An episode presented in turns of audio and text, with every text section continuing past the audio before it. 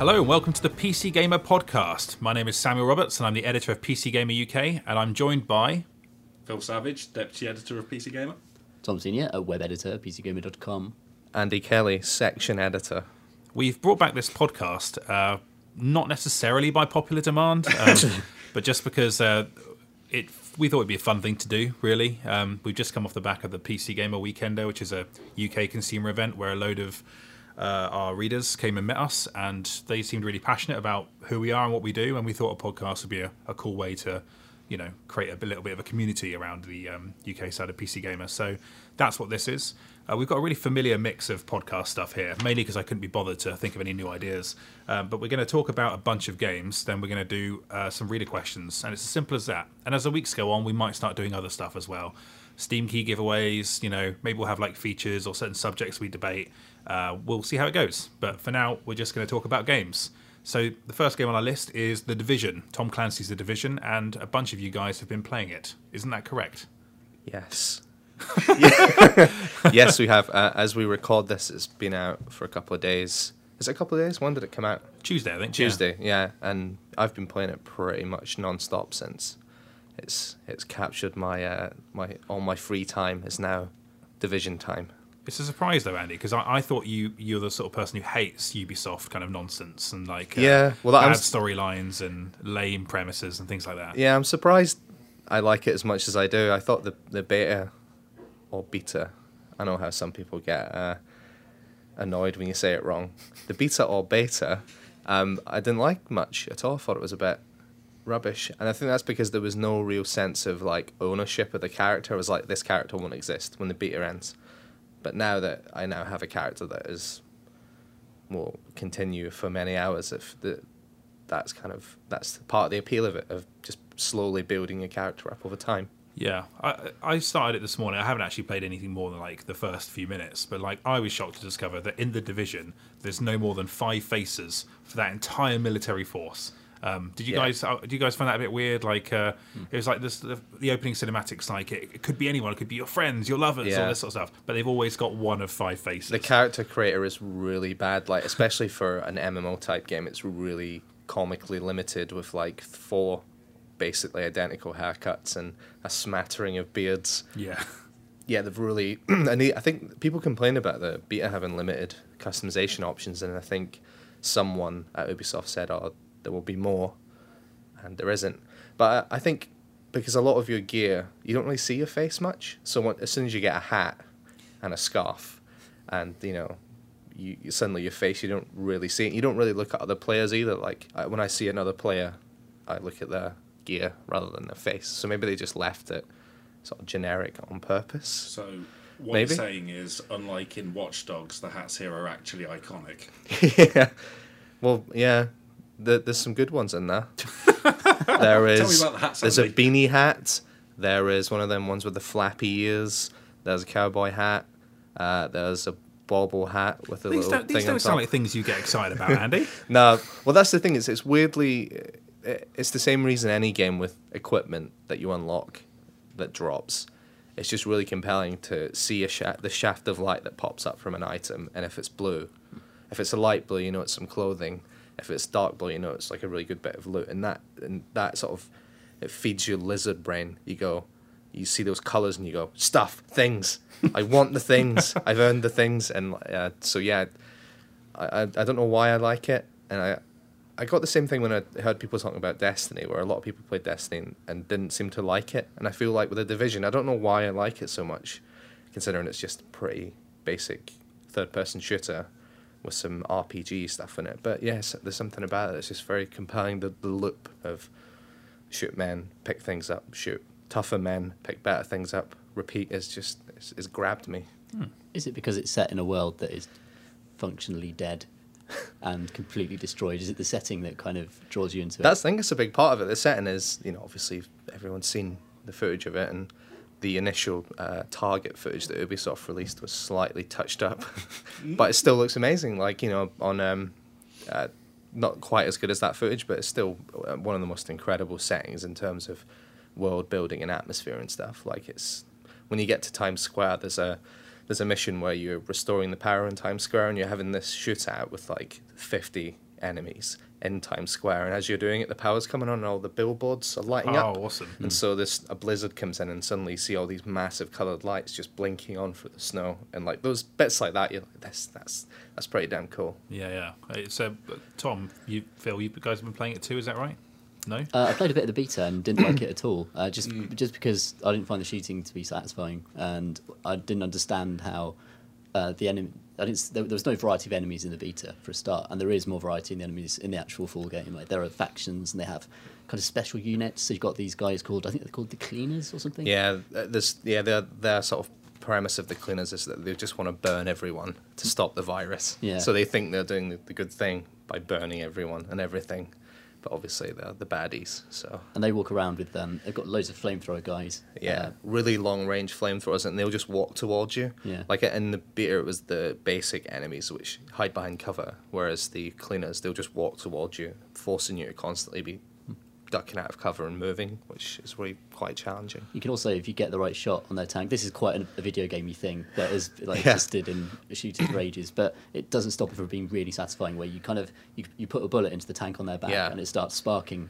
and they still keep coming towards you. They're kind of oblivious to it sometimes, and then uh, a few seconds later they just explode, and the explosions look really Yeah, and it takes out anyone in the area. So if there's a bunch of cleaners bunched up somewhere, you get your marksman rifle out with your scope, and you just carefully just pop the tank, and then five of them die at once, and That's it's it's pretty satisfying. I remember a similar system in Resident Evil Six. Um, Yeah, I'm, I'm sure they were. Well, that happened with real flamethrower troops in uh, World War Two. Their life expectancy was the lowest of all because you could literally shoot the tanks on their back, and If only they'd read. blood. If only they'd read about history, they would have. They wouldn't have wore those tanks in the first place. So you know, pop some armor over them or something. I love their commitment to uh, to their idealistic cause of burning everything. Just uh, Yeah. you, you they carry around flamethrowers every minute of the day just in case uh, a person needs to be burned. Like, Yeah. Go down to shops. It's like yeah, might might need to burn something. Gotta, gotta pick up the old flamethrower and head on down. yeah, there's a, a there's a good thing where you can sort of uh, like a lot of games with cooldown based skills. It gets the combat gets way more fun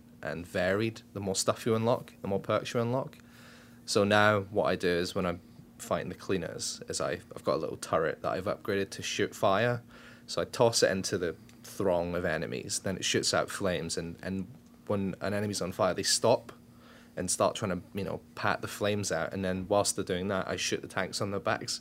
So it's like a, a really satisfying little combo where it's turret, flame, uh, f- you know, stun, shoot the tank, and blow them up with my marksman rifle. It's like so those skill combos and perk combos and talent combos up, you know, as they pile up, the combat gets a lot more interesting than just shooting. Yeah, you didn't get. A, you didn't really get a sense of that in the beta, did you? Um, No, No. not at all. Um, like the, it just wasn't enough skills and abilities in the beta to really judge it. And I think like the plain combat without skills on that, especially in the beta, and I don't know how it is in full release, was Yeah, quite it's- it was quite plain. It was Yeah. very like the enemies were very bullet spongy. Um, I could never work out why the the one woman in a hoodie had like maximum armor. yeah, yeah. That's still w- th- th- there's that jarring mix of RPG systems and real world settings. So, for example, if you drink a bottle of water, you do twenty percent more damage against elite enemies. uh, what does that mean? It's like it just feels obviously it's, it's a game and they have to apply these rules, but it doesn't make any sense. Where you can almost believe in like Borderlands that some mad uh, guy and you know plate armor and stuff i- is a big bullet sponge, whereas bosses in this are yeah. just people in hoodies. Yeah, and like Borderlands or Destiny, like it, it's lasers and guns and it's silly cartoons. Whereas here, it's Yeah. it's New York, and admittedly, it's a silly New York where the money's gone bad, and every and, and there are people who walk to the shops with flamethrowers. Uh, but it is still like it's, it's places you recognise, and and that's for some reason for me that just makes like the RPG systems feel more jarring. Yeah, I don't mind that too much though. Like, um, uh, it is a weird thing where you appreciate how uh, kind of like well realized the city is. Like, it's an incredibly detailed uh, setting. They've they've picked like one slab of New York, and I think originally they were going to try and do the whole island. Um, but I think it's probably wiser to do it this way. Uh, It's mid yeah. Manhattan for anyone that doesn't know. So it's like a sort of strip through the middle of the island, which encompasses like the Flatiron District, Times Square. So there's no like um, financial Street. district. Yeah, there's no Central Park.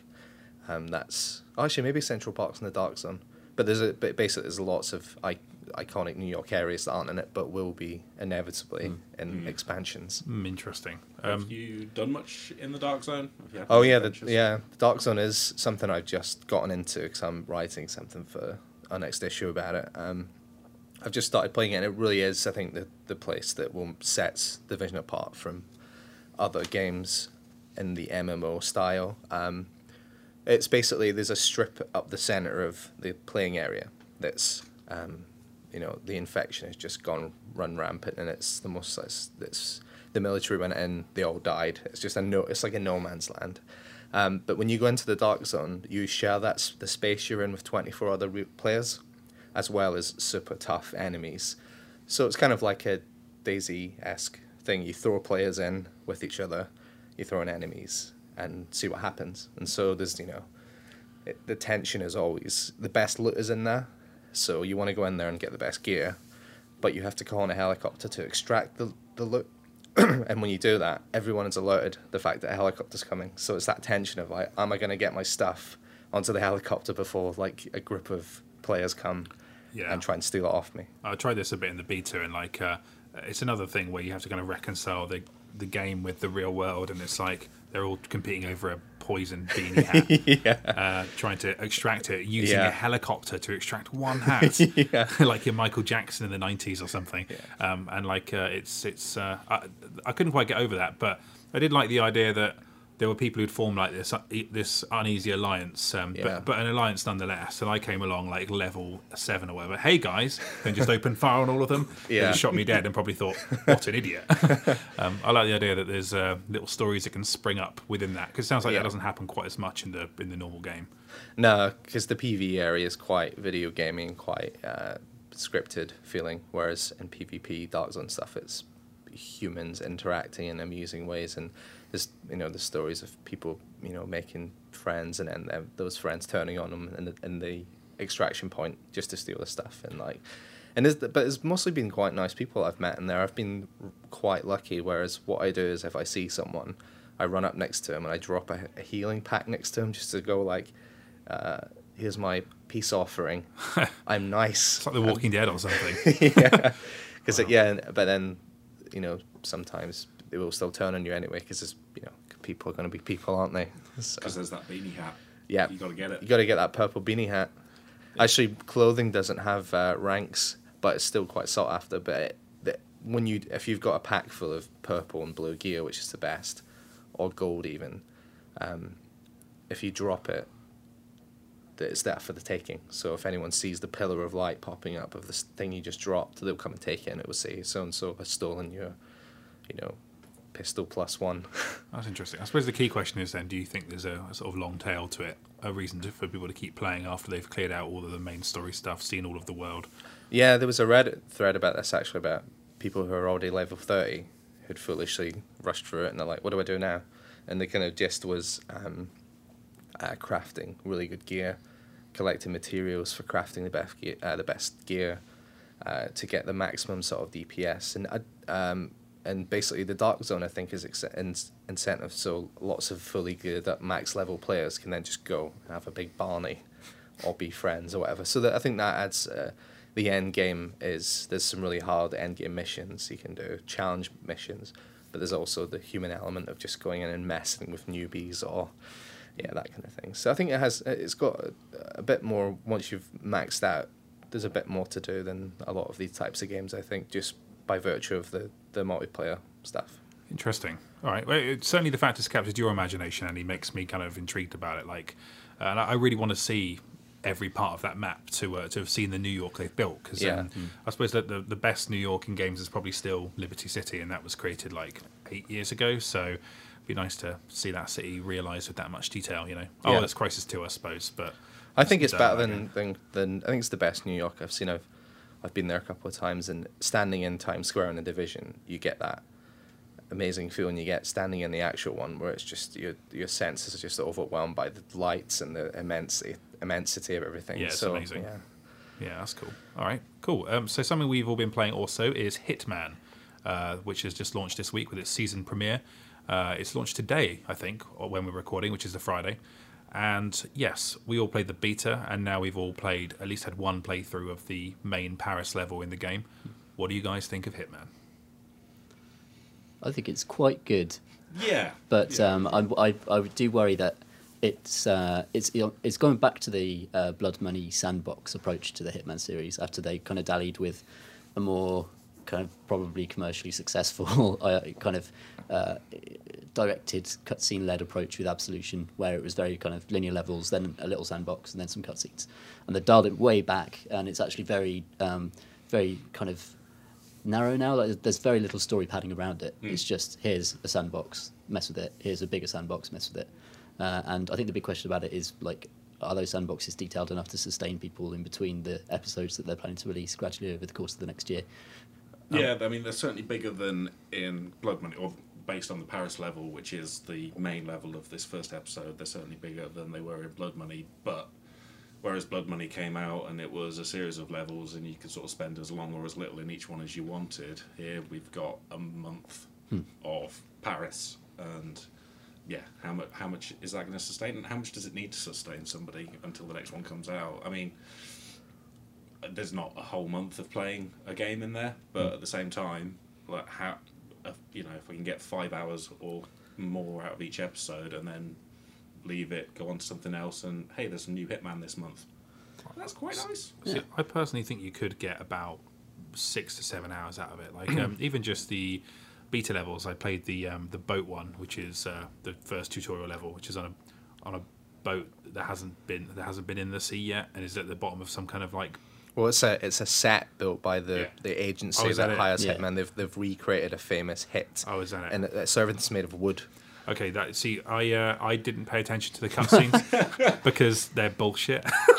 they are though, aren't they? Are they the, are they the most boring thing? Like uh, at least it tells you at the bottom when it how much it's loaded of the game Yeah. by you listening. They're quite very short. Yeah, they're very slight on actual content as well. I mean, the opening cutscene is just Hitman turning up to this base and going right now. It's time for your training, and then the mission starts. It's very, Did you, Sam, did you think that a boat had taken a wrong turn in, in, into a giant map No, tunnel? no, I, in assu- I assumed. I assumed it was had it had been built in this factory and was had not been out. Did you not notice that everything was made of plywood? And the second Yeah, no, I noticed mission that. as well. Everything, the whole military base is made out of wood as well because it's a. Uh, I didn't notice on the military base. admittedly. Clearly, I'm uh, observant and well informed on this matter. But the, the best part about the tutorial is that, that like Diana, who's your handler, has like one line at the start, which is like, "Oh, this all the weapons are simulated and that. Don't you're not actually killing people. yeah. It's just training." And he's like, "Okay, but you can blow them up, Yeah. and you can."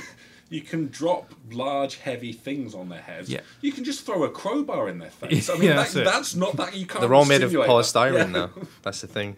They're, they're just really good actors. So uh, Agent Forty Seven throws a cardboard cr- crowbar, and these actors are really good at making it, selling Yeah. it like wrestling. They're all pro wrestlers. are you sure it's not real? I. I definitely just shot that guy in the head, and he's dead right there, and he's in a bag, and there's like two more of them. I, so I definitely drowned that man in a toilet. You drown a lot of people in a lot of toilets in, in the new Hitman.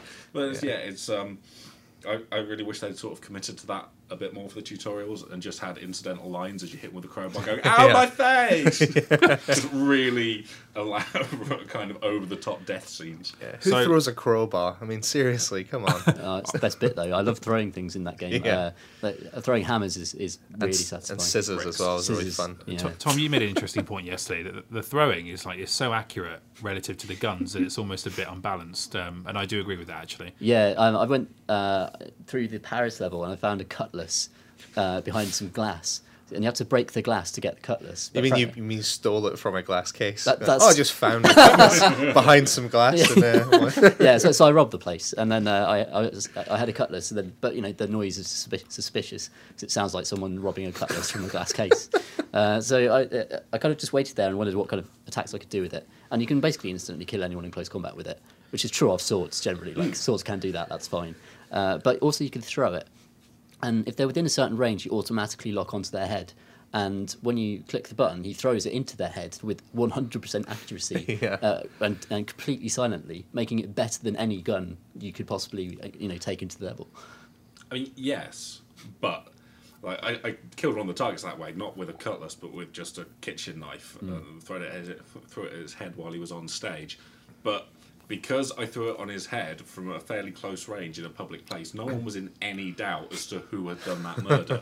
Whereas with like a silenced pistol, at least you can like take them out even in a public place, and you'll lose points for the body's being no- for the body being noticed, but no one will know you were the one who did it. It's got that brilliant uh, notification that pops up that says something like "crime noticed," and uh, that It's happened been to- a crime. which is really great when you just throw a sword into someone's head and uh, someone's watching. It goes crime noticed. But I found that the AI is so sluggish that I was able to walk up and pull the sword out and then kill the person who'd just seen me, and then you know chain that uh, until half the palace was dead. I, I was only I was only stopped when I tried to charge the front steps with my sword, and there were about four or five guards, and I cut down two of them before they, they, they actually eventually. It was like that. It was like Last of the Samurai. Hmm, I don't know what I don't know what the uh, the solution is there because either they could make the weapon the melee weapons slightly less accurate, or maybe you need to be it won't it won't do an auto lock on or something like that. But at that, this point, it might frustrate players who are used to that.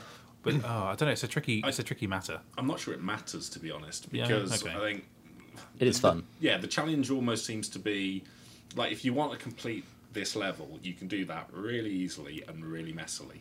Which is what I did, to be honest. like- um, I got a zero out of five uh, assassin rating at the end of the level. So yeah, But I think the- the Hitman games have always had that to an extent, um, where you know it, to brute force it, that's not a difficult thing to do.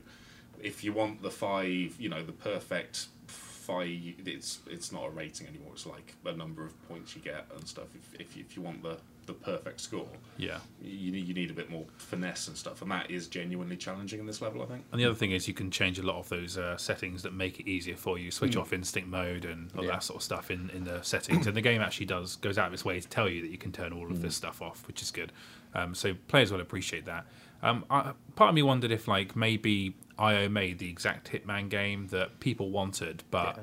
they maybe the people who wanted it maybe wanted something more, and like this wasn't quite enough. That's Um, what they've done. They've went. You liked Blood Money. You were crying out for Blood Money when Absolution came out. Here's Blood Money, and then a lot of people are like, oh, it's kind of a bit like Blood Money. Yeah, it's like well, you did I definitely uh, ask for that though. Yeah, it's, it's because um, Ground Zeroes and Metal Gear Solid Five have, uh, have been released since Oh, Blood. Money, and that, I think that's pushed this that same genre onwards so so much. That is a, a better stealth game, I think. Yeah. yeah, it's a better stealth game. Although the Hitman, like, it's never been about sneaking around. No, It's- it's they are different thing, games. isn't it? Yeah, It's- it's, it's an about- unhelpful comparison in a lot of ways, but I think the the breadth of the of your toolkit in Metal Yeah. Gear uh, spoiled us with Yeah. these types of games. What I will say is that, that this morning when um, I was chatting to you guys about it, we all came in with different stories. Like Hitman still has the ability to create that, which uh, Yeah. I think is really important because there's still not really many games like it where you can No. say, you know, where, where there's enough happening happening in terms of systems for anecdotes to be generated. And while all that stuff might be scripted or fixed, um, there is a hell of a lot of them, and, and figuring Yeah. it all out is like unlocking a puzzle in itself. And, and it's uh, got a bit of a, a sense of humor as well. Like there's there's a way to orchestrate certain events. I won't say how for spoiler reasons, but there's a way to orchestrate things in the Paris level so that you can push one of the targets off a balcony onto the top on on top, so they fall on top of the other target. Oh, it's amazing. so you kill both of them in one hit. You don't get a full rank for it though because the bodies are spotted Mm. obviously to to get the full five stars or whatever. That's the hitman symbol, isn't it? Yeah. Five hitmans. You've, you've Five. got to, uh, Hitmans. yeah, you've got to keep the bodies hidden. Um, but yeah, people have, there's already videos on YouTube of people getting Silent Assassin with that ever changing their costume, which is the that's the ultimate kind Mm. of achievement in a Hitman game, isn't it? Suit, suit only Silent Assassin. Type I. I find it overwhelming when I arrived in that Paris level. Just Yeah. the size of it and the amount going on, and yeah, like it's crazy. watching that Viktor Novikov guy walk through like the backstage of the catwalk because it's like a fashion show, and like um, and just seeing him talk to everyone. I thought, when am I ever going to get him by himself to Yeah. to do this? And I didn't. I just found a corridor with less NPCs in it, got out my pistol and just shot five times, Yeah. and then uh, killed everyone in the corridor. Then walked out, and uh, yeah, See, it was yeah, you. I guess you can do that and sort of fudge your way through it, but the satisfaction, like Phil said, is doing it silently but violently. yeah, I suppose so. wonder to an extent if the level's almost too big. Um, not because like it's great in terms of well we need lots of things to do because we've got a long time until well, a month until the next one, but um, in terms of like i i certainly in the classic Hitman structure, each level is kind of this machine of moving parts, so like the way the NPCs in- interact and how they move and what they do, and I think in the new Hitman, that kind of breaks down at times, and I don't know why. I think part of it might be if you reload, that might knock some things out because I've noticed that things won't happen consistently always. So there's a particular opportunity where you can engineer a meeting between one of the targets and someone else, and then after that meeting, he just has a little quiet moment of celebration to himself, which is when you do a murder. Um, so I engineered that at one point after killing someone else, knowing that it was a reliable way. I'd killed the first target. I thought, okay, well, this is a reliable way to get the second target out, and you know, do it silently and professionally. Uh, so I engineered the meeting. There was a lot of waiting around while incidental dialogue played, and then he just didn't do it because a bodyguard wasn't following him to stand in the exact places he needed to do, and I have no idea why that bodyguard wasn't there. I, I um interesting. I, I, I, I sort of like the idea that you can't always predict what's going to happen, but like um, or that if you remove certain elements from the game, then things might happen differently. But admittedly, if that's beyond your control, then that would be yeah, quite like, frustrating. if I if I'd removed that bodyguard from the equation, that would be an interesting consequence of that. But I don't know what happened to him or where he went, and and it's it's strange because like you can think, okay, well, you, you, some things will happen beyond your control. Like in a realistic simulation, you'd accept that, but I don't know. Hitman to me has never been that. It's never been about the realism because you know the NPCs aren't realistic. They've always been strangely shonky, Yeah, weird, and they still are. figures, and they yeah still are. Like in one of the training levels, I just threw a coin at their face, uh, one of their faces, and it bounced off, landed somewhere, and he went to the point where it landed because a coin had landed, and he had to check that out. And was like, "Come on, guy." It's, I've also got a thing with the um, those. Uh, there's like a white dot that appears over guards who uh, will suss you out if you're in costume, which is a solution to an old Hitman problem of why did that guy know who I was, even though I was dressed this way. Um, but I found the AI there a little bit lacking. Like there's a there's a thir- the third floor of the uh, the mansion, which is where the second target is. There's someone stood at the only, well, probably not the only, but the main stairwell to get to where you need to be.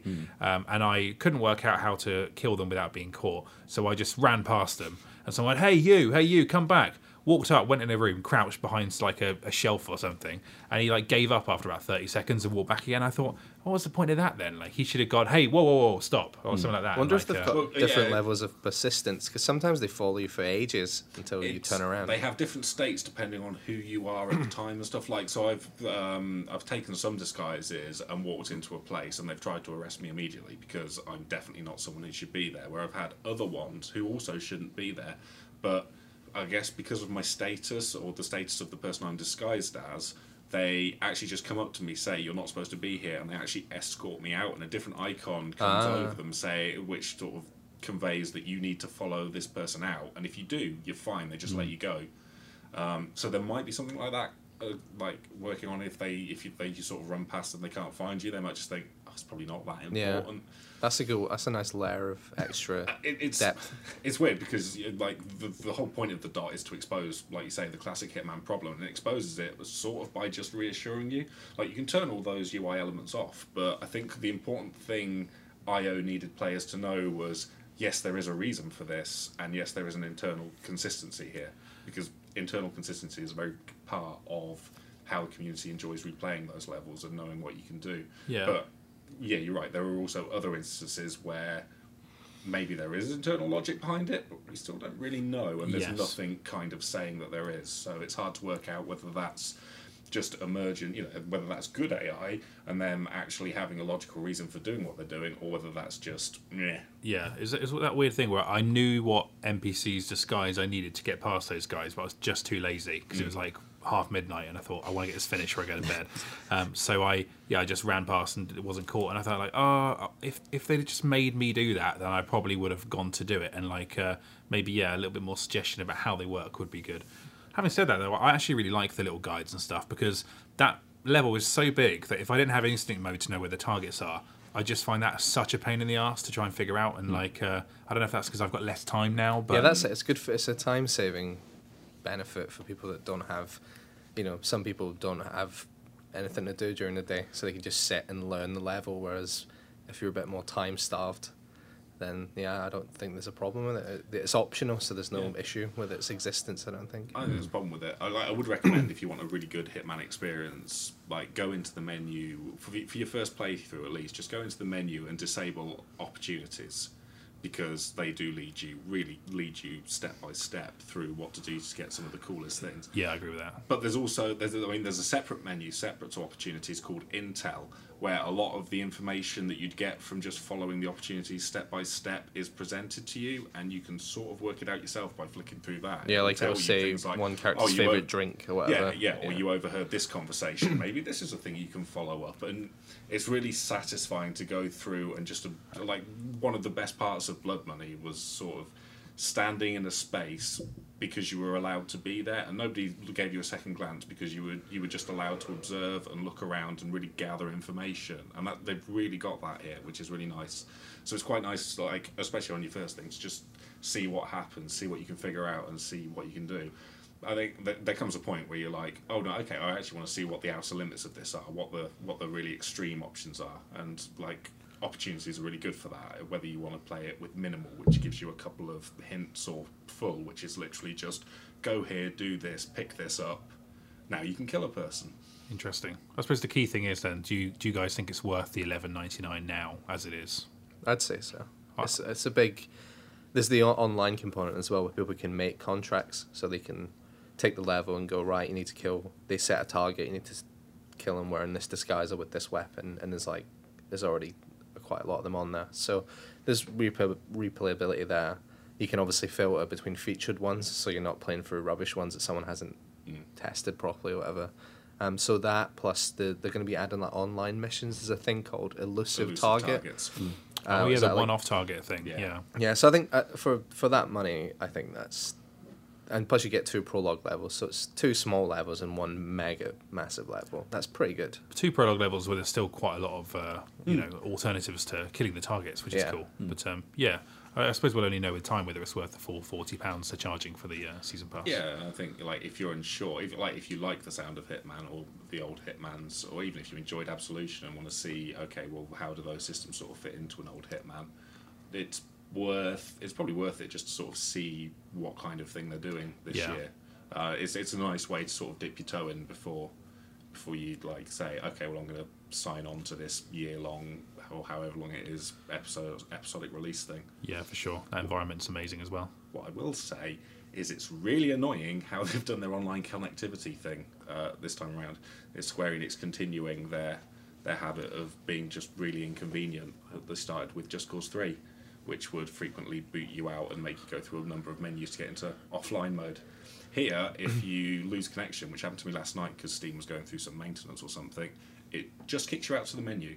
There's no option to mm. keep playing in that level or whatever. It's like, hey, you're offline, go back to the And menu. there's separate saves as well. So And if you save the game when you're saves. offline, that's one set of saves. And if you save when you're online, that's another set Oh of saves. what? Okay, forget it. yeah. It's not worth the money. yeah, that, that is full bullshit. I've I've had no connection issues. You know, Devil's Advocate has worked fine for me yeah. so far. Same So- here. Actually, actually, I was playing in offline mode yesterday, and I think it's because Steam booted me out, but while I was in the menu. So Yeah. uh, yeah, that is a problem. Hopefully, they'll address that. One, Yeah. it's actually the, we should mention for anyone who's interested. That's the first one of the first games I played that uses DirectX 12, and I've not seen any visual difference, but my frame rate is way better when I enable DirectX 12. Oh, yeah, I um, get slightly better performance with DirectX 12, Yeah. which I think is literally the point of, of that update. Of um, Because it uses 12 your GPU more efficiently, doesn't Yeah. it? It's a new architecture. The only problem is uh, DirectX 12 doesn't support uh, like they've released an update um, to Steam that lets the Steam overlay support um, thing, DirectX 12 games like Hitman, but it doesn't work with Fraps, so I can't take screenshots when I've got DirectX. Ah. well, Fraps hasn't been updated since 2013, That's so true.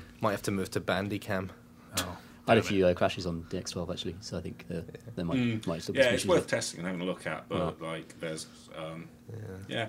uh, like I've noticed. Um, I think we're talking about. I think we've got a question about graphics cards later. But on my GTX 970, it can struggle if you go a bit too. If you if you try to be a bit ambitious with the settings, especially in big crowds, the frame rate can really struggle at times. Yeah, see, I, I was getting that issue with when it was on DirectX 11 and when I put 12 on it. I've got a GTX 970 as well, um, with like a first gen i7 and like 16 gig of RAM, and I was getting a pretty good, That's good. pretty, pretty solid 60 actually. Apart from when you're in like the fashion show bit Mm. where it dips to like 45, but I, I was quite impressed with the performance. But for some reason on my particular rig, DirectX 12 did make a big difference. So if anyone's having a low frame rate, maybe try that And if you isn't haven't. a games journalist who has to use Fraps. Yeah. Just, just give it a go. Okay, good stuff. Uh, all right then. Well, I have a 780, and it told me that I couldn't have texture detail on high, so my days are numbered. Time for a new graphics card. Okay, cool. So we're also going to talk a bit, little bit about Stardew Valley, Phil, which I, guess you've yeah, been playing, I'm taking that one. and um, it's sold over 425,000 copies. Um, and we were the first to review it because of my ability to spot pop culture phenomena on the horizon coming a mile off. Um, so yeah, and uh, it's just for a humble brag? it's humble. It's literally just a brag. Sam. Uh, it's gone from strength to strength, hasn't it? And it's got a huge community around. it. Every every games journalist we know seems to be playing it. There's Um, such a gaping hole where that it's filled like that. That uh, you know, gardening, uh, lovely kind of work Mm. on your on your world. That Animal Crossing Harvest Moon. Harvest Moon style thing. Yeah. Yeah. There, Yeah. there just isn't a PC game like that. it's and a now there is. Nintendo. It's a Nintendo thing traditionally, right? And uh, this is apparently built in. I've only played it for three minutes because I looked at it and went, "This is too big." It's too Uh, yeah, it's, I just went. I was daunted by the scale and scope of it, and just went. I'll come back to this when the, when the division and Hitman aren't out. Yeah. So, uh, someone someone uh, put on Twitter that they uh, that they had to start a new farm because their last one went wrong, and I thought, is it like an XCOM two campaign? Did the cows just close in or something? Like, uh, I don't know. What's it all about then, Phil? As, as a, someone who doesn't understand uh, these things. It's a thoroughly nice twee farming game where you mo- you get uh, bored of your tedious. Oh yeah, the monotonous- intro's great, isn't it? Where he's sat in his office cubicle, life. like yeah, drained of all his soul, and then he gets a letter, and it's You like, get- In no way is that familiar. Uh, so you move to a small community and take over your grandfather's farm, um, and everyone there is nice and pleasant. And you, you potter around and you do farming things, and then later you do a bit of fishing, and there's a little bit of bit of adventuring. it's kind of the you can do in opposite mine, of the division. There's no sort of piles of dead bodies rotting, there's, there's, rotting in there's there. almost no kind of strife or problems. Uh, like the, the corporation you used to work for has moved in, so there's a little tension between them and the community centre. It's like, oh, are we, brilliant. gonna, are we gonna sell it off to the corporate overlords, or are we gonna are we gonna fix it up and really embrace the community spirit? And apparently, you play quite a big part in that, but Can't, can't you marry people in it as well? you can marry people in it, and it's to be honest, I don't know why I like it. I should I should hate it. It's so twee and nice, and I like for a minute I thought there was going to be a little frisson of like darkness and tension there when I was walking through the little town at night, and the homeless guy was rooting through some bins.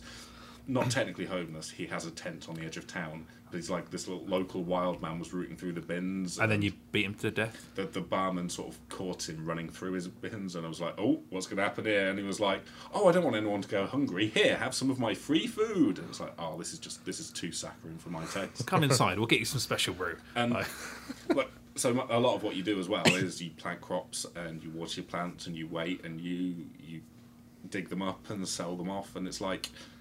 This I hate crafting. I hate crafting in almost any game that has crafting in, and farming is just crafting for food. And for some reason, I'm doing it and getting really sucked into it. I think the, it is it is like it is like crafting, but I think when it affects the terrain, it ticks it, it taps to a different kind of urge. That dungeon keeper thing of building Mm. a beautiful piece of space that uh, you know you've crafted yourself and is really efficient.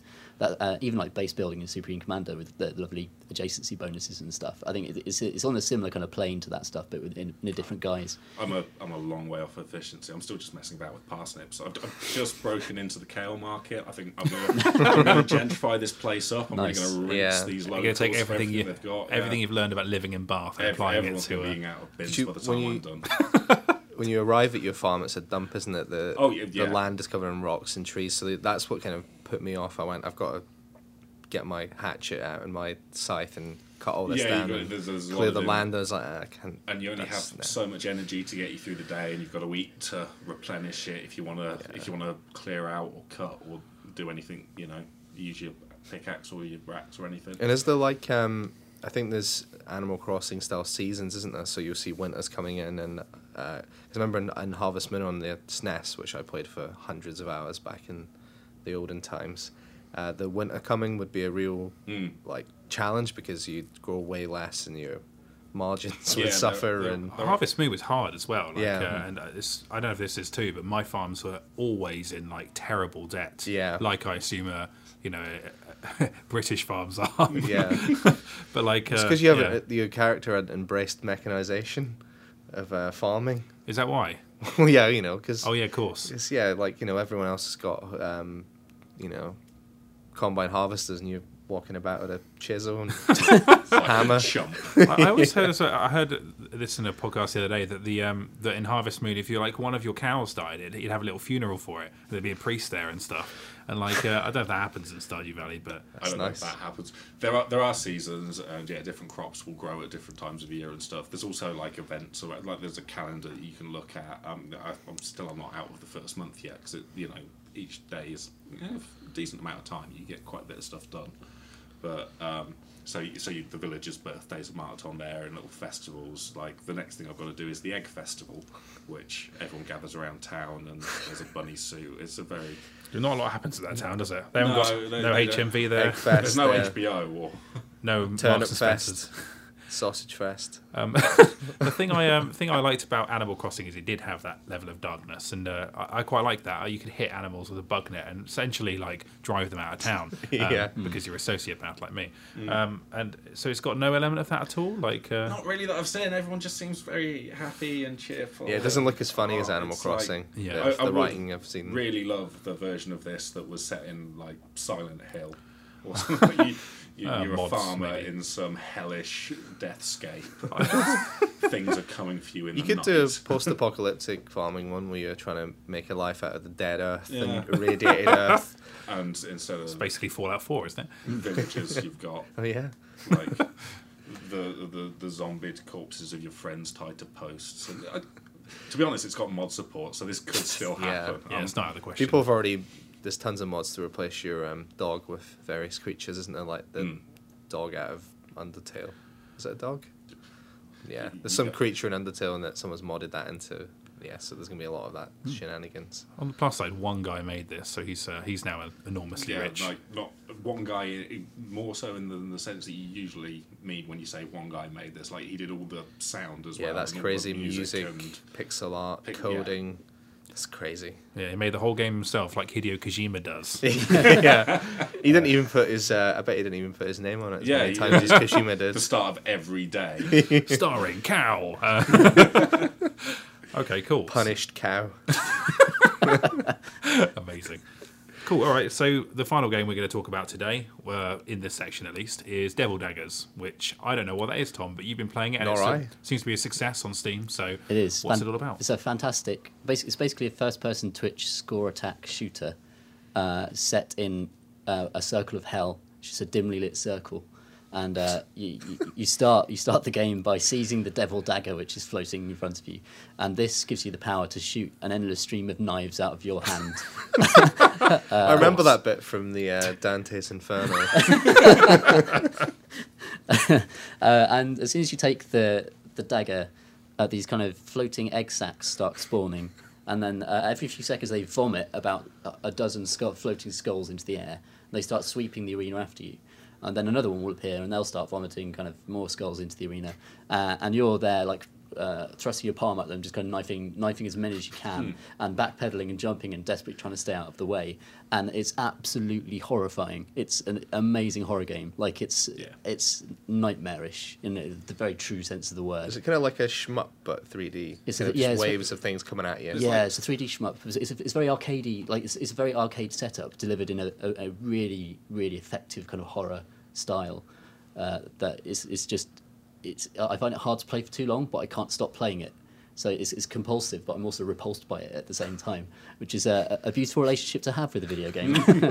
uh, it's, it, but it's, it's truly brilliant. Uh, there's the movement, sense of movement, and the, the sense of you know power that you have as you're shooting things is just uh, is really addictive in and of itself. But then there's the the leaderboard aspect of it, where you know everyone's competing to survive for the longest time, and it, you know it's, it's really hard to survive for even a minute in in in the that in that ring. Uh, and then you see YouTube videos of people who've made it for 10 minutes, and you're watching them. It's just they, they have just godlike ability to control the space around them, which is that f- filled completely with monsters, just grotesque, horrible tentacled things sailing over their heads, and you know, uh, big giant skulls like they come in to try and they, they home in on you and bite your head off and stuff like this. And it's uh, it's really, really bloody good. Isn't there? Play it. Is there also like a leaderboard element to it as well? Was that? There is, yeah, Yeah. yeah. so the, the leaderboards are global, and also you can compare your um, compare yourself with your friends as well. Guess who out of our social circle is at the top of the Devil Daggers leaderboard. Is it PC Gamers Chris Thursten? PC Gamer Pros Chris Thursten. uh, Yes. Earning earning his job title there. And What is how- at the top of what the global leaderboard? Not the global leaderboard, but uh, of- Tom's leaderboard. Of probably all Yeah. of our social leaderboards. I think Yeah. I've actually 200 been playing it on the uh, the, the old press account, uh, the, the Ah. PC Gamer press account. So uh, maybe maybe I'll actually I'll, I'll actually put it on my main account and start competing Yeah, properly. I'll think I think check if I've beaten you now. I think uh, Chris has broken two minutes, which is pretty hardcore because it's Mm. it's really really difficult. And it's one of the things I love about it. The um, one of the other things that's amazing. You're right. The movement is great, um, especially when you realise that the arena you're on actually has edges and you can fall off. And you're like, oh no. It's another thing to contend with. So that, that stops my endless strafing plan. The sound design is amazing as well. Um, Yeah, it's true. Not not just in terms of these really kind of like dark, eerie, synthetic noises, but in what they represent. Like you can tell based on like the positioning and type of enemy that is coming for you based on the noise there. And I've not quite got good enough to be able to translate that into what I should do to not die. But I'm sure learning that is probably a key to success. It's definitely worth playing it with headphones Mm. because it, it gives you a material advantage. Because like those laughing skulls that bite your head off, like you can hear them laughing from a mile off, and you can pinpoint th them behind you because the directional sound is really really good in the game. Oh wow. and it's also this kind of it sounds awful. Like uh, i mean in, in the sense that it's just grates against your nerves in a, in a texas chainsaw massacre style you know. They've just found certain tones and certain clashes of uh, of sound that really unsettle you and it just gets worse and worse as the arena becomes more and more crowded. Uh, and it's it's I've, uh, it's just I get cold and clammy after a session playing Devil Daggers uh, in a kind of slightly gross way, but in a way that uh, you know a few games really affect me to that, in, that, that intensely.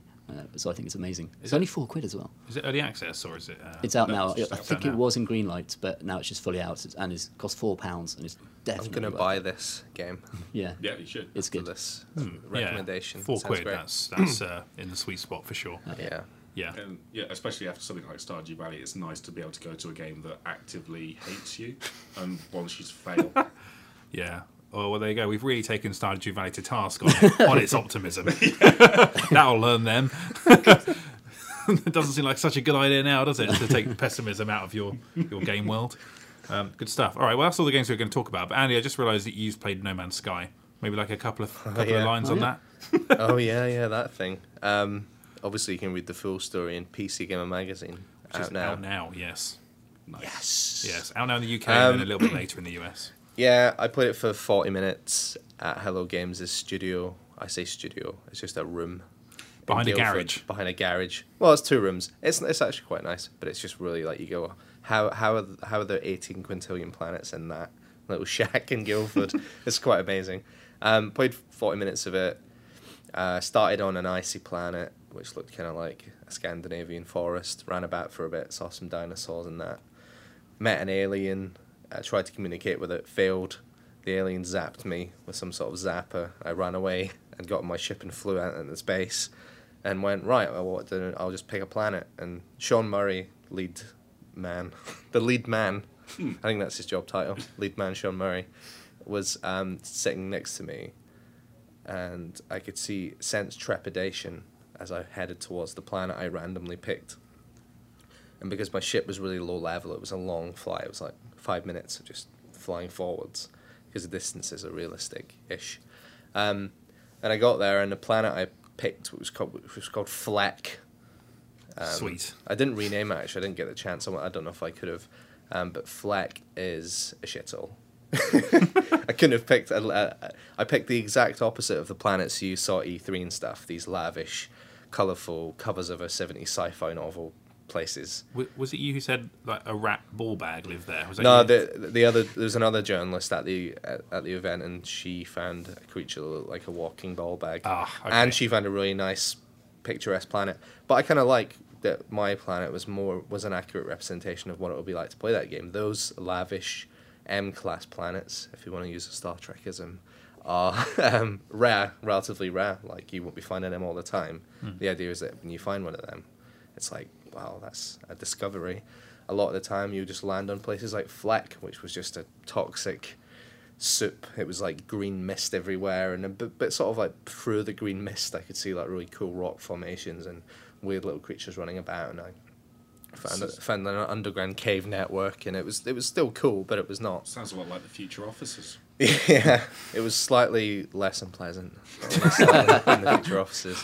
Um, but yeah, so you know, Fleck was not a nice planet, but it's it was my planet. I found it.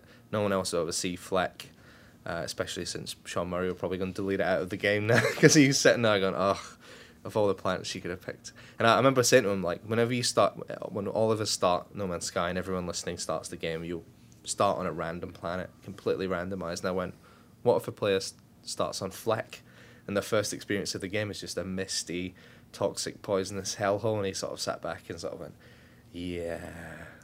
and, I, and I just didn't. We're didn't. pre- delaying the game by six months. I didn't press him. Uh, uh, he didn't go yes, and he just realised as if he'd went, uh, "Yeah, this has been on my mind." And he he had two hours sleep. He was a dead man walking. He was very tired. yeah. Um, he, he was up all night trying to get the build ready for Mm-hmm. us to play. They're really, yeah, they're really passionate, dedicated bunch of mad geniuses. Yeah, but they'll be they'll be rich as hell in about three months. So you know, I'm Yeah. sure they'll be all right. Uh, The But- two-hour sleep thing will seem fine in the Yeah. through the the mist of millions of dollars. but yeah, it, I thought I thought it was brilliant. It's if, but again, if anyone was, if you were to feed into a supercomputer a game Andy likes, it would spit that out. It's it ticks all my ludicrous boxes.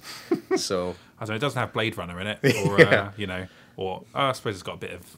Uh, yeah, I suppose it does. Twin Peaks isn't in there though, Andy. You know, No. that's another thing you like. but yeah, there's there's a lot of my uh, it's it's it's very it's like it has the feel of like 70s sci-fi and not just in the art which is inspired by Chris Foss the great 70s sci-fi artist but the, just the feel of it it has the feel and the the tone it has a 2001-esque feel about it in places and it's just got that sense of like um, that sci-fi that makes you feel like fill, fills you with wonder you know it's got a very Arthur C Clarke-esque feel to it where you're like I, I'm I'm in I'm in awe of this place. I want to explore and I want to find cool ass alien stuff. Oh, cool. Yeah. Ah, good stuff. I met Chris Foss once. Uh, had no Oh. idea who he was. Then uh, afterwards realised what a legend he was, Yeah. and uh, Wow. felt disappointed in myself. Uh, okay, great. I wouldn't stuff. recognize him. I, I you know I'm a fan of his and I don't know what he looks like. So That's how so many of your anecdotes go. He told me about how like um, his art was inspired by uh, the branch lines that were near his house when he lived in the countryside, which I thought was interesting. yeah. Uh, but uh, yeah, that's all I can all I can remember right now. But uh, okay, cool. After this break, then we'll be back with some reader questions.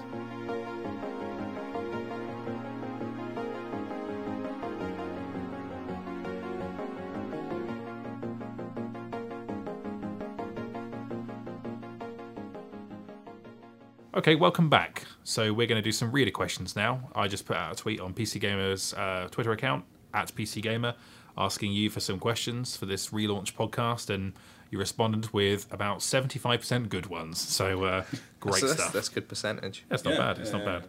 But if you're part of the 25%, just just really have a long think about what you've done. We should we should Thanks, also ex- but no thanks. yeah, we should also explain uh, that Tom's Tom's had to leave. Yes, Tom Senior, who was here, had to leave. He has to go to a, a, a meeting, which uh, is fascinating information Yeah. for, for you. Okay, cool. So starting with this question from Noble Sir X. Um, yeah, don't you know, un- unfortunate name really, but you know, uh, do you think Valve is working on a new game, or do you think they're not making games anymore?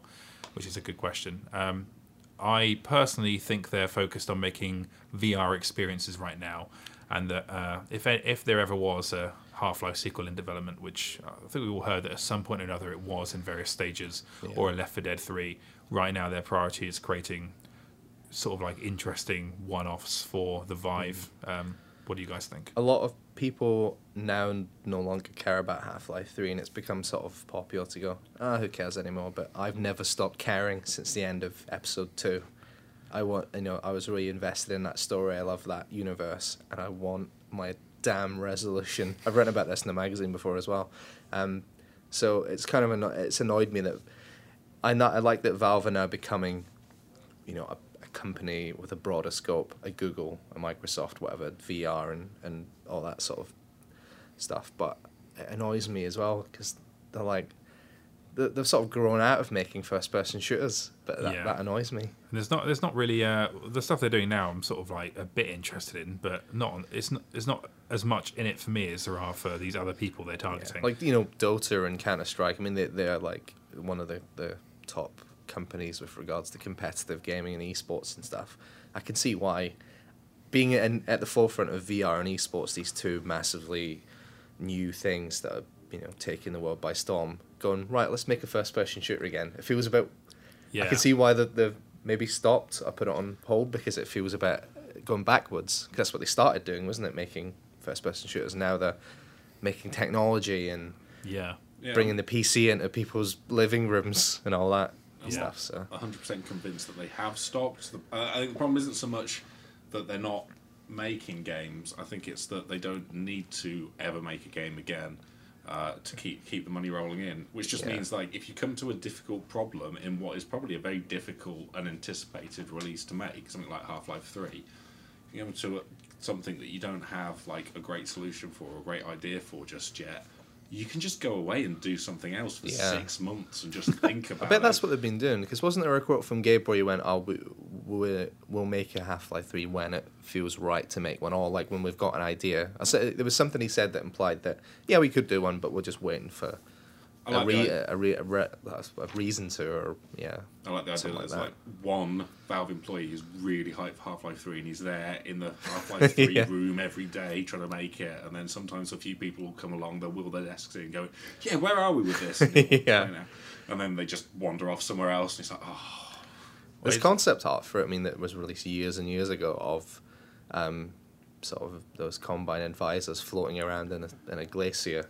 So they're obviously, and people have get, pieced together what they're going to do story wise, which is head out to the the Arctic or wherever that the Borealis, is Borealis, and, yeah. and all that. So there is like a people know where the story is going, but I guess with each Half Life has pioneered a certain thing. Mm. Half Life One pioneered a new type of storytelling, as in all happening through your eyes. Half Life Two pioneered physics, and I guess that was its big thing, wasn't it? Physics, and it was the first game that have like that I remember to have like properly good physics. And so maybe they're just waiting on three to have a new, to be the vanguard of a new thing. yeah. Yeah. And some people think VR is that thing, but I don't think that VR lends itself to that sort of long form No. narrative thing. Like it, it- it's um, telling that the like Valve has announced this. What's it called? The Lab. This kind of aperture themed um, suite of VR experiences, like uh, like the Wii Sports of the Yeah.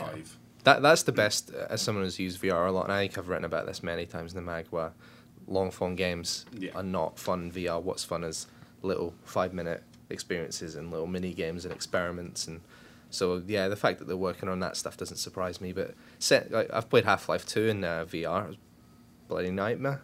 Makes you feel sick. you look down and there's no legs. It's very confusing. But it just like sitting and playing a Half Life game is going to be a ten hour or whatever campaign we you sit down and go for a story. No one's going to sit with a headset on for that amount of time. So Oh, it's interesting. Not, not throw up in a bin. yeah, I, I, I hope they are. I would say. Um, didn't Marc Laidlaw retire recently from Valve, and Uh, he's yeah. one of the key creatives in the Half Life series. So that's not. Writer, yeah. Yeah. he must have written loads of like notes for the story though. I think I bet he left them with a big fat Half Life Three folder full Yeah. of his yeah ideas and Break glass, glass in case of development. yeah. It would be a shame for them to never make it. I mean, it just it, just insane, really. Like, uh, you know, even just even if there's not as much to say in terms of first-person shooter design, just to leave the story hanging, Uh, it's a bit of a dick move. Especially after that cliffhanger, you can't make a cliffhanger that gut wrenching and not Especially as like resolve it. Half Life 3 wasn't even meant to be the next thing. It was meant to be episode 3. It was just meant to be like, oh, well, you know, a year's development will give you a short game that'll resolve that story. Yeah. I hope. yeah, exactly. Well, think of um, Twin Peaks that Mm. ended on a gut wrenching, never to be resolved cliffhanger. And yeah, won't say what happened, but ended on a bit where you went, damn. And then it took, what, 30 years? and they're resolving it next year. So Yeah. finally, so maybe if we wait another 20 years. Well, it's only 15 years now, then, fif- and then yeah, yeah. we're there. That's all right. That'll pass in no time. Good stuff. Don't don't ever do cliffhangers. Just, just don't do cliffhangers. Okay, cool. So our next question is from uh, the more sensibly named Liam Gale. Um, do you feel with all the bad PC ports being released and bad press that comes with that, companies will stop developing for PC? Um, I I think some might. Um, You reckon? I worry that Warner's now just backed off from PC development a little bit. Um, they're still making Lego games for PC, including the new Star Wars one, but Mm. the fact they didn't bring that DLC to Mortal Kombat and they've sort of sort of left Batman Yeah. seemingly now to not be really fixed, like I worry they just think it's not worth the effort, so we're just being out on consoles. Yeah, they're. pro- I bet they're a spe- uh, special case. There's so much money to be made, and I mean, you're seeing, you're actually seeing the reverse. More games are coming Yeah. to PC, including a lot of Xbox stuff, Quantum Break and Killer Instincts. That's coming to PC. Yeah, Yeah. but even things Yeah. like um, Danganronpa or uh, you Yeah. know, like yeah, uh, Japanese games are really jumping on the. Yeah, Just there's so much m- money to be made there. I mean, like all the all the massive YouTube mega stars all playing PC games, and there's people, you know, people are buying gaming PCs.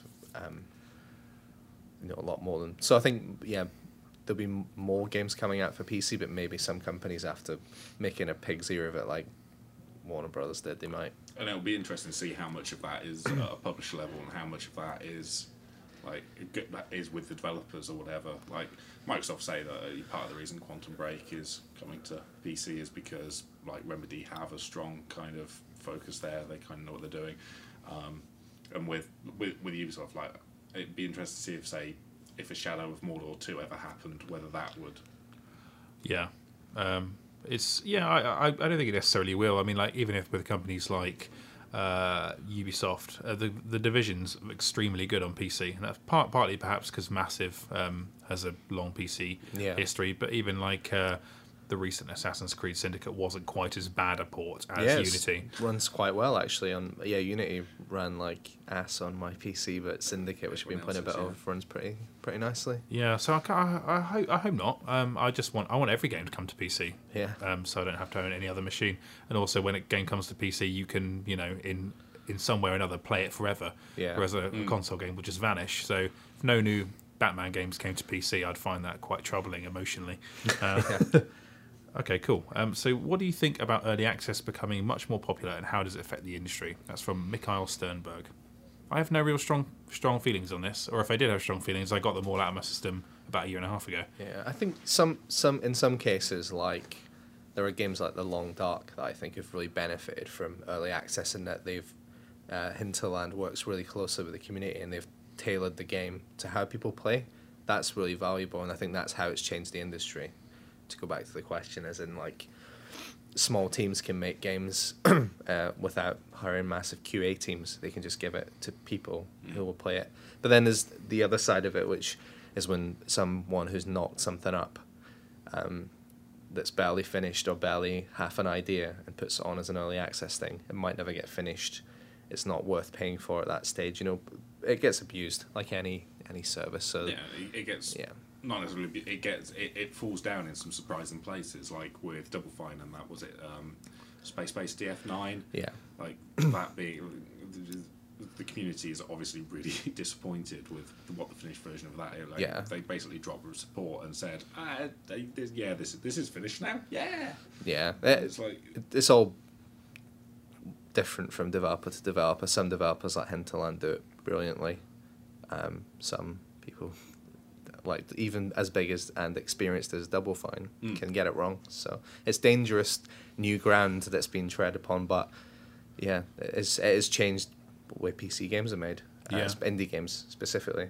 The, the truth is as well, like you know, if you if you're really anti early access, you don't have to buy a game in early access. You can just wait. Um, Yeah. You know, even like uh, I think DayZ this year is threatening to leave early access, isn't it? Um, Yeah, then, I, yeah. I wonder if that'll ever happen. but like uh, you know, it does happen. It just it, it could just take a long time.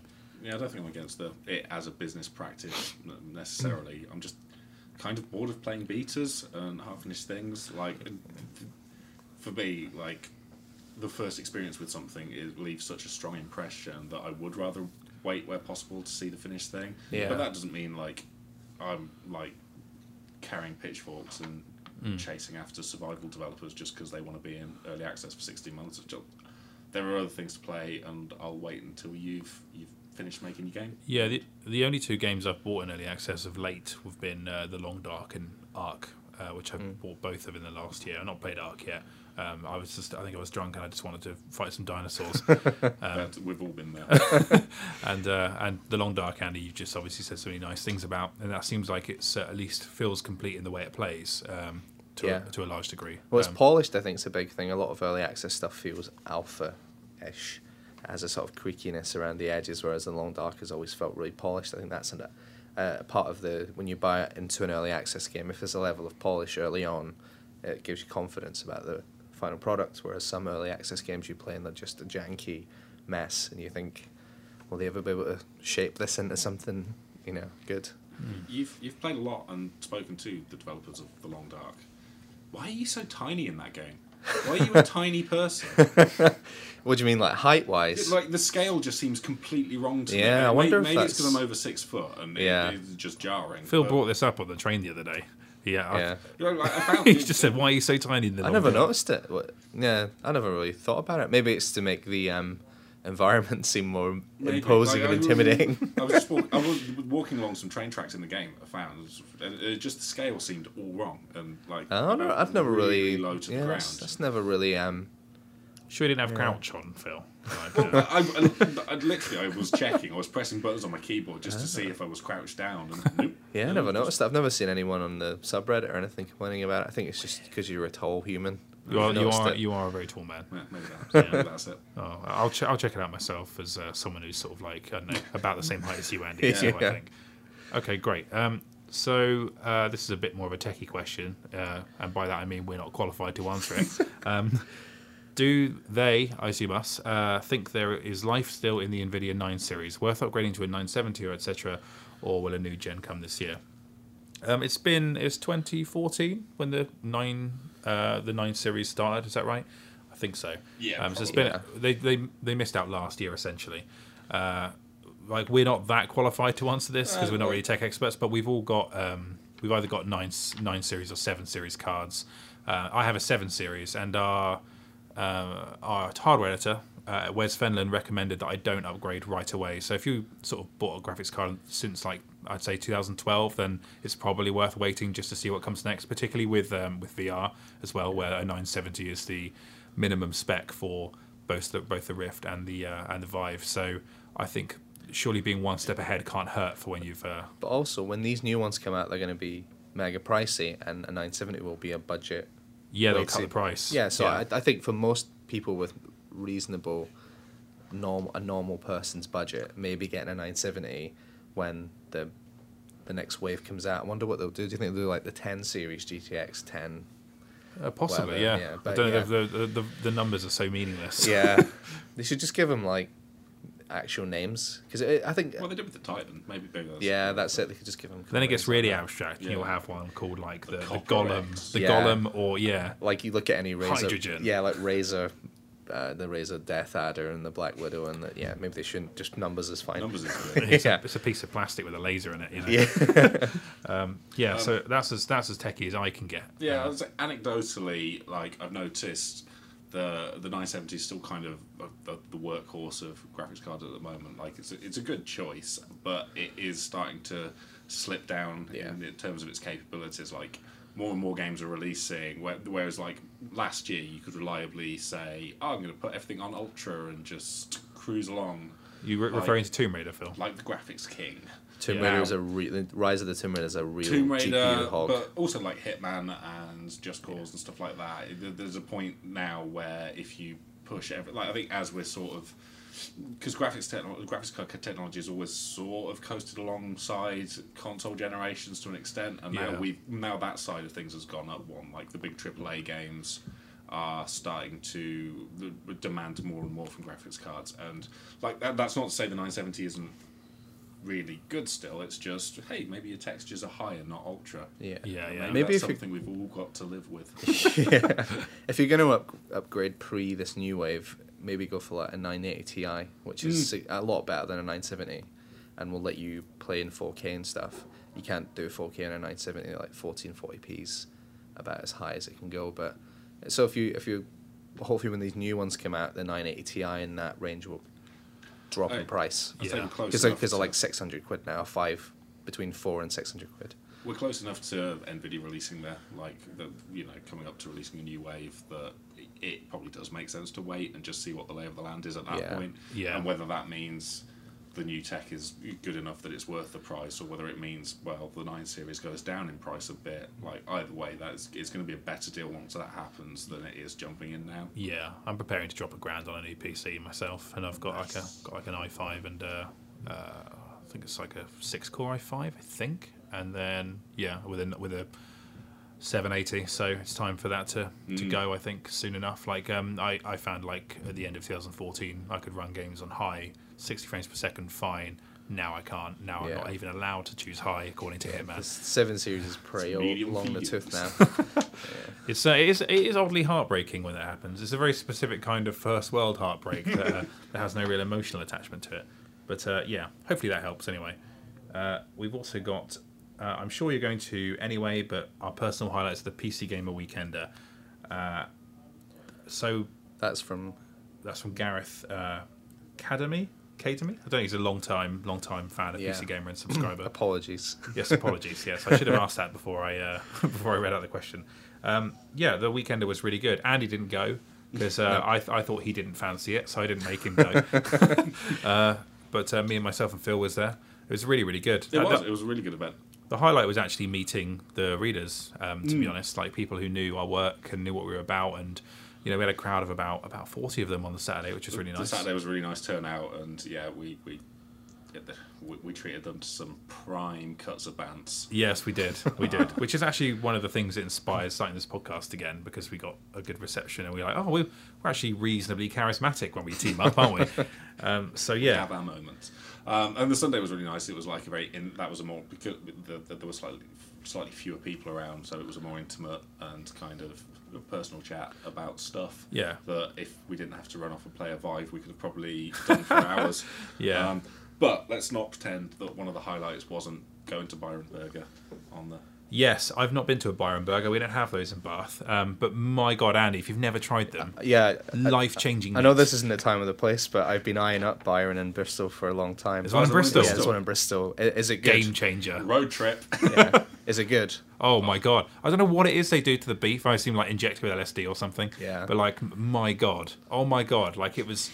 I had a double, a double, and it was. I never normally do that with burgers, but I'm so glad I did because Team outing to Byron and Bristol. Yeah, I think Oh, so. yeah. T- I had 12 ounces of, uh, of beef, and it was oh my god, and I had no regrets. And like, I, it's, it was, you know when meat makes you emotional. I had like uh, I could feel like a little tear just sort of like eking out, like running down my cheek. Like, I, Uh, what if I was a- never have beef this good again? You know? It was it was a very emotional weekend anyway for me. So everyone was very tired. yes, that's true.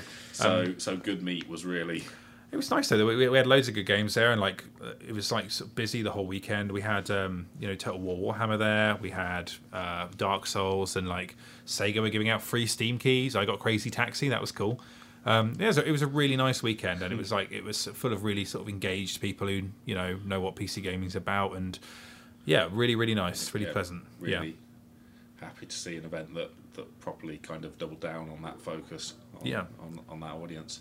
Um, so yeah, there's also the uh, is the second part of the question there. oh yeah, when's Bannerlord? When's Bannerlord? which is a reference to a live stream Chris was doing where uh, the people watching were looking out for the uh, Mount & Blade Bannerlord reveal footage, uh, which was an exclusive at the event, uh, which was really cool. But um, yeah, didn't happen till like the last thing on Sunday, and people were basically nuking the YouTube chat saying, "Where's Bannerlord?" we, can, we can also answer that question in a less abstract way, in that like on stage they did actually not answer the question fully, but in terms of when is the release date of Bannerlord, Yeah. with the, they uh, TaleWorlds did finally say, okay, well we want to get the game out in some form in 2016, and that might mean an early access release, uh, or it might be like the, the full thing. But uh, at some at some point this year, Mount & Blade Two Bannerlord will be out in some form, uh, which is good because you know as we can see from the show there, it's actually looking pretty hot. Yeah, yeah, good stuff. It was nice meeting all of the developers who came down as well. We met Paradox. Uh, I met Julian Gollop. He was very nice. He told me a bit about his next game. I can't remember if he, he allowed me to talk about it or not publicly, so I won't talk about it. but it was that was cool. Um, yeah, it was a really really nice weekend. And uh, if you came down, thank you very much. And uh, we'll see you again next year when we do it again. And if you didn't, where were you? I'm tired already thinking about that. Yeah, Yeah. exhausting. Just think about the burgers. Stuff. That was a good burger. Um, just a curiosity, but if you could pick one PC gaming title to have remade, capital R, don't know if that's like a different thing to what I think it is, but which would it be? That was from Umbra Knight 7. Um, so I guess like uh, Homeworld Remastered, something like that, where they do like a really nice spruced up version of a classic PC game. Yeah, are we Um, talking remastered or properly remade? Actually, coming back to it with a new. Wouldn't wouldn't mind seeing what Deus Ex looks like with Human Revolution sort of graphic or like um, Mankind Yeah. Divided's graphics. Like, yeah, that's a good one. because like um, you could keep the systems in that game exactly as is, and even like uh, even if just the character models and environments look nicer, like you could keep all the systems intact. Um, I, I quite like to see that. What you, what, you, what about you guys? I'd like to see the um, original Doom levels done in the new engine. Oh, that'd be cool. Yeah, Yeah, just like as a little bonus thing. Maybe not a bonus thing, because it, it would take a lot of work to make. but just like I'd like to run through like E1M1, you know, in the mega new engine. Make a Chris. you you would hope that that's a, a thing that will be uh, made possible by the uh, modding community. Oh yeah, the SnapMap thing. Yeah, I'm sure someone Yeah, will someone make could the yeah. almost certainly do it, and that would be, Yeah. be it would be like a real test of the new Doom to see how it transferred over to Yeah. those old maps and old levels. Yeah, yeah. That's quite a boring one when you think about it. But Nah, I just want I just alright. want to replay original Doom, but with super f- 60 FPS Yeah. mega visuals. Yeah, yeah. So some of the X-wing games as well. I think like it'd be nice to see what those ships Oh, looking yeah. like uh, amazing. Like uh, I, I mean, I'm saying it wouldn't be too hard. It, it would be because you need to create all the models, but there are no environments in that game. It's just space. So if you if you just created Yeah. those models and redid the cockpits, then just I don't know. For at the cost of millions and millions of dollars, then sort out all the licensing issues. And, well, it's nice to have them. Uh, I have them on GOG, but I'd love to. Uh, I'd love to play those games. Or like to have Battlefront's models, but in uh, in an X-wing game. Yeah. That'd be amazing. You know. Um, yeah. What about you, Phil? I, I'd really like them to remake Thief Two.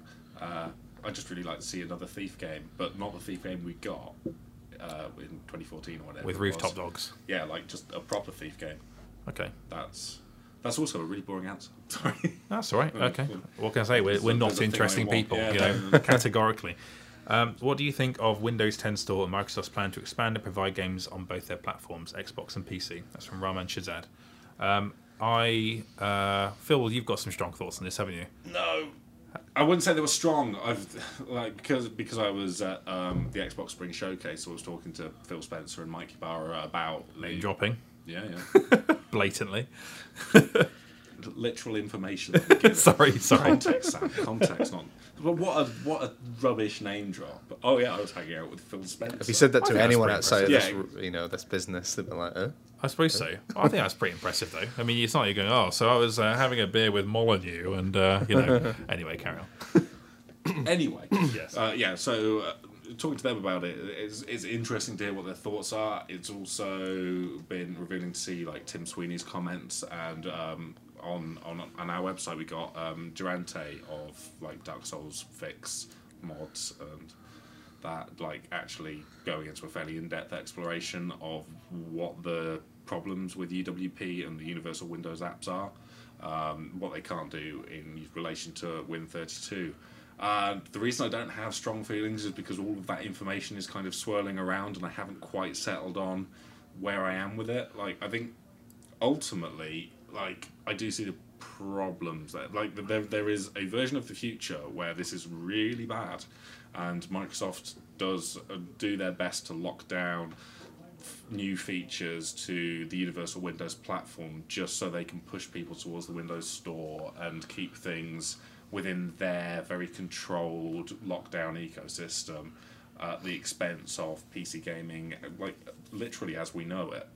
Um, but There's your doomsday scenario. that, that, I mean, that, that is the that is probably the worst case. Like there, there is that that is one of the alternate paths. Like one of one of the alternate There's your universes. there's your Batman in a jacket, darkest timeline. destroyed uh, destroyed city scenario. where Phil Spencer's wearing a fake mustache and goatee and cackling. I, I I, don't think I know enough about it yet, but if I have to, I've already got Origin, Uplay, Steam, and the Blizzard launcher Hmm. uh, as my various conduits to the games I play. If I have to add a fifth thing to that, the Windows Store or whatever I think- it is, Well, that, I think you can too just much. Boot, you can just boot the games from uh, from the from the menu. Is that right? oh You- yeah, yeah, You don't need a you, you don't it. even need to Yeah. open. You just have to buy them through the Windows. So like that's the other. If it is just a case of all Microsoft are doing is offering an alternative to Win32 and features as they're created, like new new um, development libraries and stuff are shared between UWP and Win32, uh, as is the case with DirectX 12. Like that's not locked down to the Universal Windows platform. If it is just a store within Microsoft's ecosystem that developers can take advantage of if they want, then no, it's not really a big deal. Yeah. it's kind of annoying not being able to buy Quantum Break on Steam. Yeah, it's a bit annoying. Having a version of it that you know supports things like you know overlays and fraps and whatever you and uh, VSync, being being able to disable VSync or whatever stuff that Microsoft do say they're looking into. Like it isn't a function of UWP; it's just a thing that in the future, you know, they, they might sort out and fix and restore kind of Win32 functionality into this platform. I, Um, I I'm s that- yeah. that's fine, I guess. If that if it if it's if it's a genuine alternative that that there is no there is no special advantage to using beyond you get access to Microsoft's like you know an easy way to port games to also to Xbox or thingy. If that's what you if that's the main advantage they're driving, Yeah. developers want to take you know make use of that. That's fine. Okay. Well, uh, my my uh, concerns. I mean, Durante raised was that they he he didn't think. I think I'm getting this right. He didn't think he, they were entirely clear on whether on the status of whether you can re-download games in the future, which is something I worry about. Like, because on Steam you're very uh, or GOG you're very uh, assured that even if a game's delisted, you can download it forever, and that's uh, you know. Um, so far, that's that's been Yeah, yeah, that's yeah. been the case. Um, That's been the case so far. Although even with like Steam and Origin and GOG or whatever, you, you don't actually know what will happen if all the companies Yes, just that's true. disappear one day. And like, Yeah. digital ownership in general has a lot of question marks. But with Microsoft specifically, yeah, if like a license runs out, like has happened with some games, and they've had to take it off the store. At least with Steam, yeah, everybody owns it still. Everybody Yes. who owned it can still download it at least. Yeah, uh, but there's there's also the thing where like if they hadn't have uh, released these games on the Windows Store, they probably wouldn't have released them on PC at all. If you look at like the Xbox 360's exclusive games and like Microsoft's attitude to the PC in recent history, so it's one of those things where it's like, well, I guess I guess this is not an ideal alternative, but at least you've got Quantum Break on PC, you know. Yeah, like, uh, and, and it looks like you know, okay, so Forza Six isn't coming to PC as Forza Six; it's coming as like the free curated Forza Six Apex. But that may mean future Forza games come through the U- Universal Windows platform onto PC, and yeah, again, it's not how I'd want to buy it in an ideal world where I've got unlimited choice, but you know, as a thing that I'd settle with just to own some good games. Yeah, it's all right. A lot of Xbox One people are upset about it because their exclusives are now no longer exclusive. Which is just dumb, I think, because like uh, I think the audiences for PC and console are, are quite different. Or uh, if they do crossover, then people will already have a PC and they'd be fine to. Why would they be angry? But if Um, you know, if you look at how much of the much of the games media functions, I don't think it's ever going to be a big deal. Like people, you know, a lot of people think of Street Fighter Five as being exclusive to PlayStation. It's Yeah. like, no, it's not. We've got that too. Yeah, you Yeah. can play that on PC, but that's not part of the. It's not part of the big console war narrative. We just sort of sat at the side, so it doesn't make a lot of difference. I don't think. even like Kojima's next game, didn't Hmm. they? Act, didn't Sony themselves accidentally reveal it was coming to PC also? Yeah. And it's like, well, you know, it's. Uh, uh, I don't know. This is that sounds like uh, a problem with them, the people, rather than any of the platforms. To be honest, like uh, I, I just don't see why you get upset about more people getting to play a, a cool game, particularly when all of Remedy's other games have come out on PC. Yeah. You know, I mean, people are upset, Andy, because Phil Spencer admitted to being looking forward to Uncharted Four. So Yeah. I mean, let's not. People get upset about anything. Yeah, if there's a thing you can get upset about. Yeah. Then Yeah, fair enough. Okay, cool. Um, so Matthias and Hadberg asks, after the open world craze of recent times, what do you think is next? I assume that means like, Big, the next big fad. yeah, I'm I'm predicting Division, Destiny type games. Every all the big publishers are going to want their own slice of the MMO MMO thing. pie. yeah, yeah, That's probably a good shout actually. Yeah. Or just like uh, a reason for you to keep playing and using games Yeah. as a service, right? That's uh, yeah. yeah, uh, We're going to see more of that because now Ubi and who is it that publishes Destiny? Uh, Anyone? Activision. Act, so yeah, Activision and Ubisoft now have their Yeah. their own big game as a service, compelling loot thing to keep Yeah. people glued onto it like Which crack addicts. ultimately it's a progression of open world, isn't it? It's open Yeah. world, but now there's some online systems and a bit of RPGing, and it's it's just it's more into the melting Yeah. pot of we do everything and we run it forever. Hmm. I'm, I'm, I'm, I'm I'm down with that. yeah. I quite, I, you know, I quite like the division, but I don't know if you. The structure of the of the division, having never played Destiny, it feels like it's it, it's filled that Destiny shaped gap in my games library. Yeah, the thing uh, the thing Destiny uh, had a problem with was uh, was loot and like how much it rewarded you for playing. Um, as long as people stay on the right side of that, I really don't mind. Um, this, uh, I think it's fine. Like uh, it's also like one of those game, those sort of those types of games require such a big investment that you're probably only ever going to see about five or six of them anyway. Uh, but maybe I'd be intrigued to see what like a, a Rockstar open world game would look like if it was a little bit more like that. I mean, GTA Online's got some of those elements certainly. Feels like GTA Online might be an experiment for a standalone. for sort them of- doing it properly in a way that works properly. Yeah, Yeah, Uh, And I can, I can nice. see a, a GTA Online component being the the main thing. I, I personally don't want that. I want GTA to always be a, a fifty hour campaign. yeah, me too. With Yeah. loads of mad missions. But I mean, if you look at the updates, we we're constantly getting press releases for new content released for GTA Online.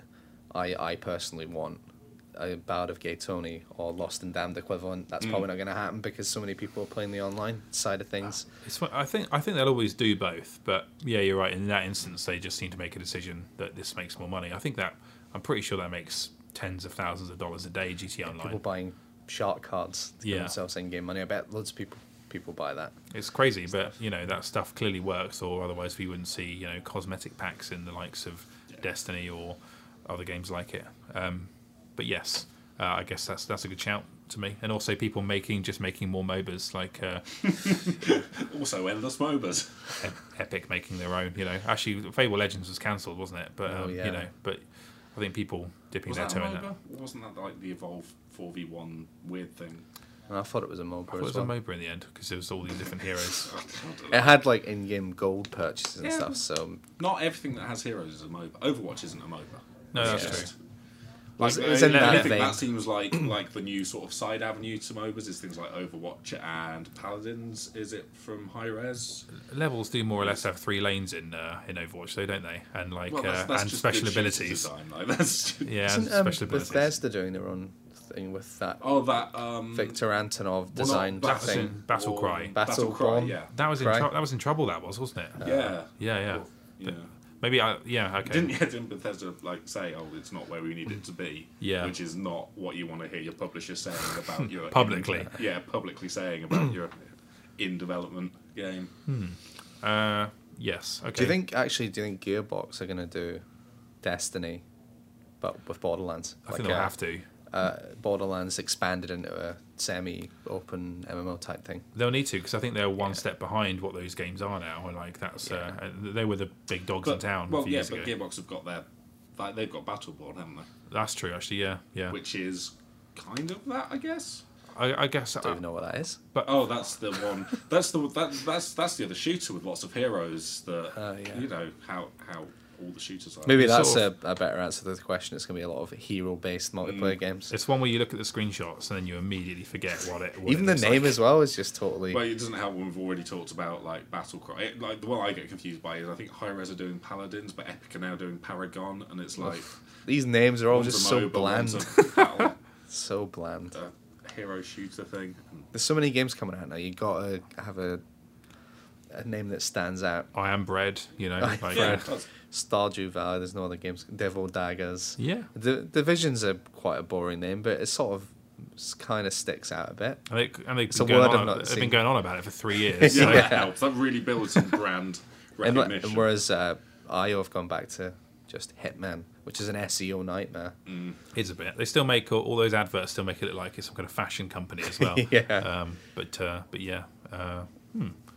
Okay, so this is actually kind of similar to the question we had earlier, but uh, this is from Ethan and Sergei. Uh, why do game developers release games before they're finished, polished products? So this is like instead of what do you think of them, more like why do they exist? yeah, Yeah, uh, money I guess like reasons. Uh, one of the things people raise with the division is it's yet another game where on day one the service didn't work. But uh, the outrage towards that seemed to subside almost immediately. Were people got angry about laptops yeah. instead. Yeah, they were Yeah. down for a brief period of time, and also Massive fixed that laptop thing within like a day, apparently. Yeah, but like So I uh, think it's a, any slight outrage for a game as big as that's going to be amplified, isn't it? So, yes. Um, Yeah. I don't know. I'm trying to think of other cases. I guess Batman Arkham Knight is an example that's, of a game that's that probably yeah the big that Oh, so- Syndicate, and you can read the question in two ways, can't you? Yeah, I was thinking, does he mean why do people? Uh, why is early access now become appealing to developers, or why do people release games that are just broken? We should like probably Arkham do Knight? the latter, seeing as we've already covered Yeah, access. yeah. And- why did Arkham Knight happen?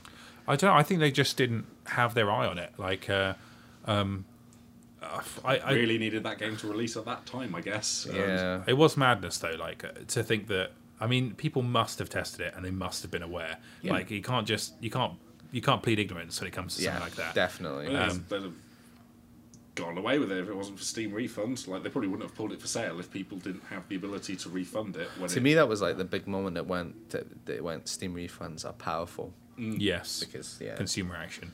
Yeah. Um, yeah, I don't know, but like uh, I, I assume it's just because you know PC is not always prioritized, or games don't have enough people to get them finished. There's, there's also the argument with games like Metal Gear Solid Five, where people say there's not.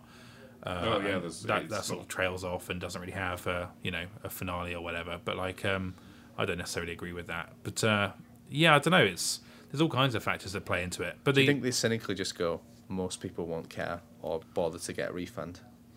Possibly. Um, in Batman's case, I really don't get it because that game looks amazing on other consoles, and it should have come to PC. Like with people just hailing it, like I can't believe that there's a PC game that looks this good. And if they'd just, you know, given it the same effort they gave the PS4 and Xbox versions, that's what that game would have been. Instead, even- it was a nightmare. You know, and for even all after involved. the patch as well, it still didn't work. Oh, like yeah, still stutters, yeah. yeah. still not in a great position, but they've basically put their hands up and walked away now. It seems. It's, it's so weird because the the previous two games, was, um, at least after a few patches, ran Mm, yeah, quite I, well. I, on- both Yeah. of them launched a little. Yeah. Yeah. they were a little ropey when they launched, but they did at least get them into a good position. And Hmm.